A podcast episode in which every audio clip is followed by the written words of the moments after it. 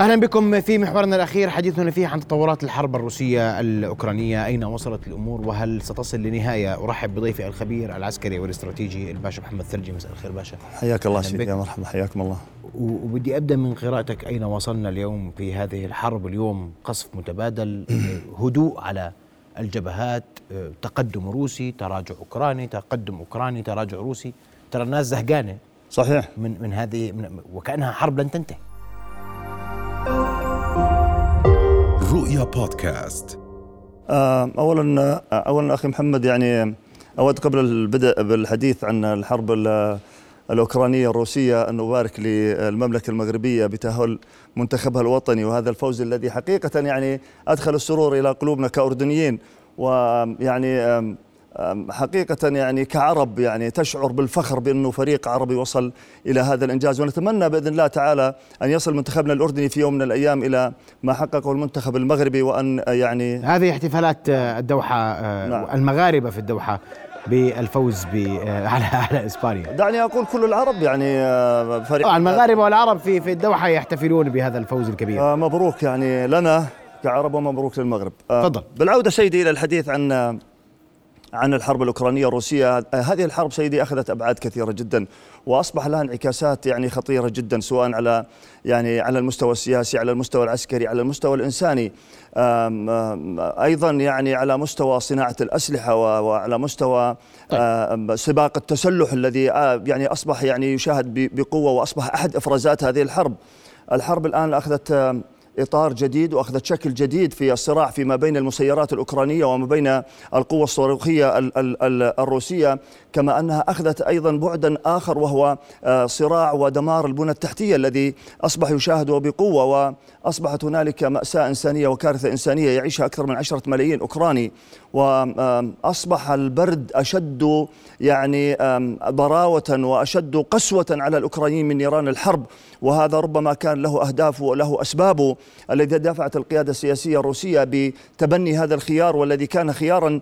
يعني ليس في وارد وليس في حسبان القادة السياسيين الأوكرانيين ولا القادة العسكريين ولا حتى قادة الدول الغربية الداعمة لأوكرانيا في أن تأخذ هذا الحرب هذا المنحنى لأنه لم يكن على يعني على على جدول الحسابات ولم يكن في تقديرات الموقف العسكري بأن روسيا ستأخذ هذا المنحنى وبالتالي ستستخدم القوى الصاروخية في تدمير البنية التحتية.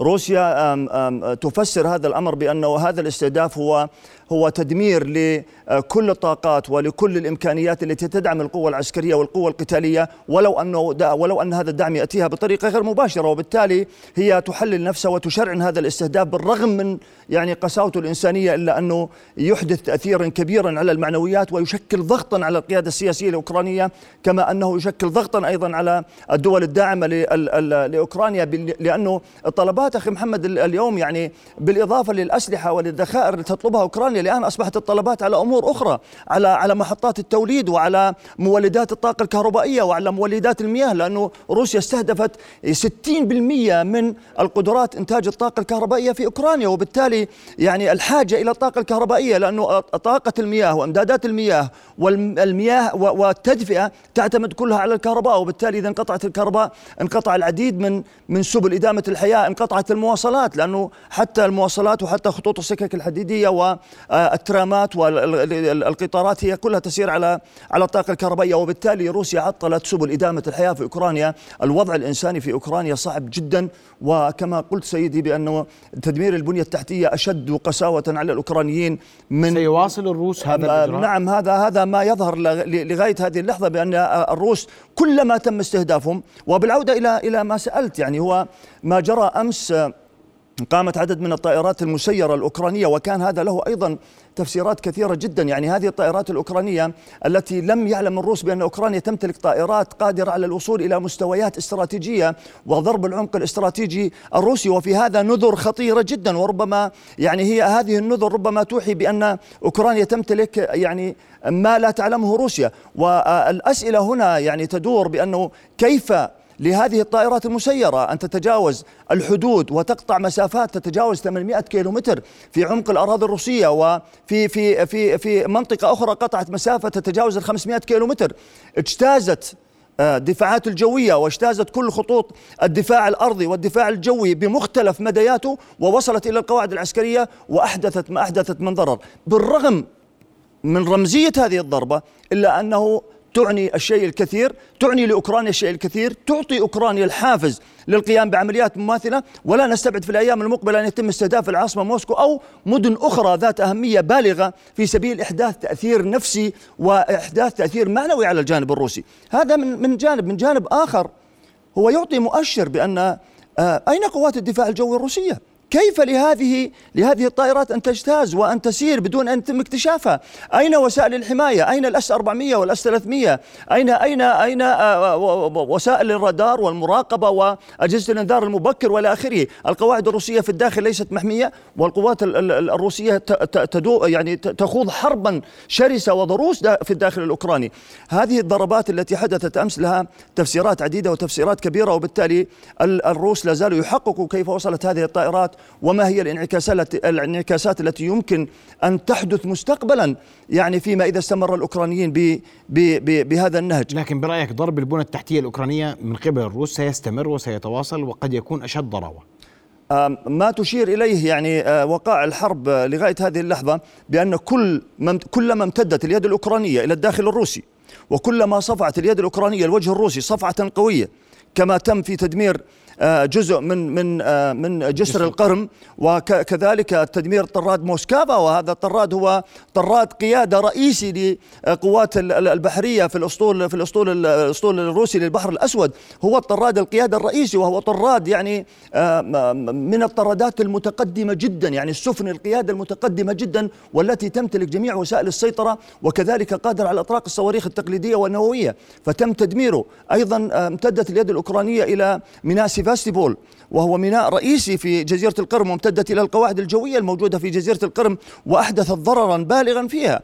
فكلما امتدت اليد الأوكرانية وصفعت الوجه الروسي كلما كانت هنالك ضربات انتقامية شديدة جدا موجهة إلى البنى التحتية وهو ما حدث أمس سبعين صاروخ أخي محمد. سبعين صاروخ تم إطلاقها على محطات الطاقة ومحطات آه، آه، توليد توليد الكهرباء وعلى محطات أيضا تزويد المياه وعلى محطات التدفئة. تعلم هذه الدول يعني كانت دول اشتراكية سابقة. في العهد السوفيتي كان الحي كامل يعني يتم تدفئته بمحطة تدفئة واحدة. وربما إذا يعني زرت تلك المناطق يعني تشاهد أن التدفئة هي ليست مستقلة بل هي تدفئة يتم السيطرة عليها من قبل البلدية ومن قبل الدولة ويتم تزويدها بالمحروقات وبالتالي هي تدفئة للحي كامل. فعندما تتعطل هذه التدفئة يعني أو تضرب هذه المحطة تعطل التدفئة عن الحي كامل أو عن جزء كبير من المدينة.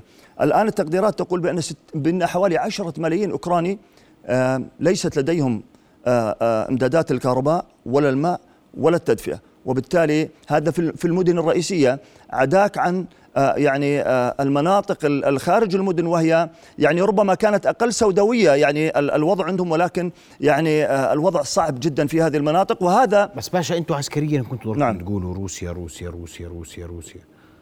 والدب الروسي يعني لا يريد يريد يعني يتأنى ينظر الأمور بطريقة مختلفة. اليوم ماذا ينتظر الروس؟ ينتظر الكثير سيد الروس. آه قبل الإجابة على سؤالك يعني آه، يجب أن نعلم جميعا بأن روسيا لا, لا تحارب أوكرانيا فقط. طيب. ليس هنالك إنكار سيدي للقوة الروسية. القوة الروسية قوة كبيرة قوة عظيمة قوة عالمية قوة عسكرية كبيرة جدا تمتلك من الأسلحة النووية والصواريخ النووية. ما يعني ما يكفي لحماية روسيا وما يكفي لتدمير العالم مرات ومرات. لديها قوات برية كبيرة جدا. روسيا لغاية هذه اللحظة وليس دفاعا عن روسيا أو عن أوكرانيا ولكن نحن نتكلم بحيادية نعم نحكي بحيادية نعم. واقع عسكري. نعم. آه آه روسيا لديها يعني لديها قوات برية كبيرة جدا. كما يدعي الروس بأنه لم يستخدموا جميع يعني قواتهم وجميع أسلحتهم بالرغم من إعلانهم التعبئة الجزئية وهذا ربما يتنافى مع ما يصرح به القادة الروس في كثير من المناسبات بأنه إذا كانت لديك القوة الكافية لهزيمة الطرف الآخر فلماذا تستدعي قوات احتياط؟ ولماذا يعني تعلن التعبئة الجزئية في في آه، في روسيا؟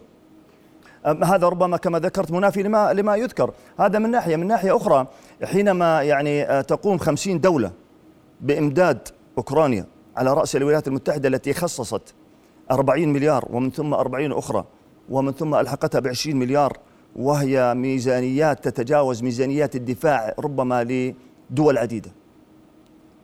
فلك أن تتخيل إذا كانت معظم الأسلحة التي ترد إلى أوكرانيا هي من الأسلحة المتقدمة والمتطورة جدا كالهاي مارس على سبيل المثال والذي لم يكن يعني بتلك الشهرة قبل أن يصل إلى إلى أوكرانيا وبالتالي الآن ذاع صيت هذا السلاح الطائرات المسيرة. الصواريخ الدقيقة آه، الآليات المدرعة. التدريب الذي يتلقاه الأوكرانيين في مدارس أوروبا كاملة وفي مدارس الأمريكية. وهذا التدريب يعني هو هو هو آه، العامل الرئيسي الذي يمكن من استخدام السلاح وتوظيفه التوظيف الصحيح وبالتالي يعني تدريسهم على كيفية مقاومة ومجابهة العقيدة الروسية النمطية التي لم تتغير بالمناسبة وهذا كن ربما ذكرنا في أكثر من لقاء بأنه كان أحد الأخطاء العميقة وأحد الأخطاء الكبيرة التي ما زالت القوات الروسية ترتكبها في عدم تغييرها لنمطية القتال ولأسلوب القتال المتبع من العهد السوفيتي القديم. ف, ف, يعني آه، قبل أن نلوم روسيا على عدم إنهاء الحرب يجب أن يعني نقف على الحقائق وحتى يعني نكون منصفين في في في الحكم على روسيا، روسيا آه، تواجه أكثر من 50 دولة. الأمر الآخر يعني هنالك آه، أقمار صناعية بأعداد غير محدودة مسلطة على على على بقعة جغرافية صغيرة على أوكرانيا تراقب تحركات القوات الروسية بدقة جدا حتى إذا شاهدت بعض الفيديوهات أنه بعض الطائرات المسيرة أرسلت إلى جندي روسي فقط في خندقه ويعني قصفته بعدد من القنابل على جندي روسي واحد. فيعني تخيل يعني هذه الدقة في المعلومات التي تصل إلى الجانب الأوكراني وكيف يتم توظيفها وحتى أيضا يخبر الأوكران بنوعية السلاح الذي يستخدموه لمجابهة الأهداف الروسية في عدد من المناطق أو في بعض المناطق وبالتالي آه يعني الأمور صعبة. نعم. النهاية متى؟ النهاية غير معروفة سيدي وغير معلومة وهذا آه الآن إذا إذا أردت الحديث عن النهاية فيجب أن نتحدث عن إدارة الصراع الدولي. وهنا يعني آه ندخل في حسابات أخرى وفي حسابات يعني آه ربما آه تكون خارج الإرادة الروسية وخارج الإرادة آه يعني الأطراف المشتركة في هذه في هذه الحرب. وربما أيضا تخضع لبعض بعض آه ما يمليه الطرفين أو أهداف الطرفين من هذه الحرب سواء كانت الروسية وكانت يعني الأوكرانية. وهنا عندما أقول الأوكرانية أقول بأنه من يدعم أوكرانيا؟ هو من ربما يملي الشروط على الأوكرانيين بالرغم من الحديث الأمريكي والحديث الناتو بأنه آه نحن لا نملي على أوكرانيا ما تريد ولكن نحن نقوم بدعمها ولكن إذا توقف هذا الدعم ستخضع وسترضخ أوكرانيا لما يقوله الداعمين. آم آم الآن سيدي يعني إدارة الصراع الدولي هي أحد أدوات السياسة الخارجية التي يعني يتم توظيفها لتحقيق الأهداف التي التي يرغب كل طرف من من من وراءها في توظيفها من وراء هذه الحرب. ماذا تريد أمريكا وإلى أين؟ يعني تريد أمريكا إيصال هذه الحرب؟ وكان لأمريكا الولايات المتحدة الأمريكية اليد الطولى واليد العليا في إدامة هذه الحرب واستمرارها إلى إلى هذا الحد ولولا هذا التدخل الأمريكي وتدخل الناتي ربما لانتهت الحرب في في في وقت مبكر. آه، هل روسيا ستقف عند ما وصلت إليه؟ على الحد الذي وصلت إليه.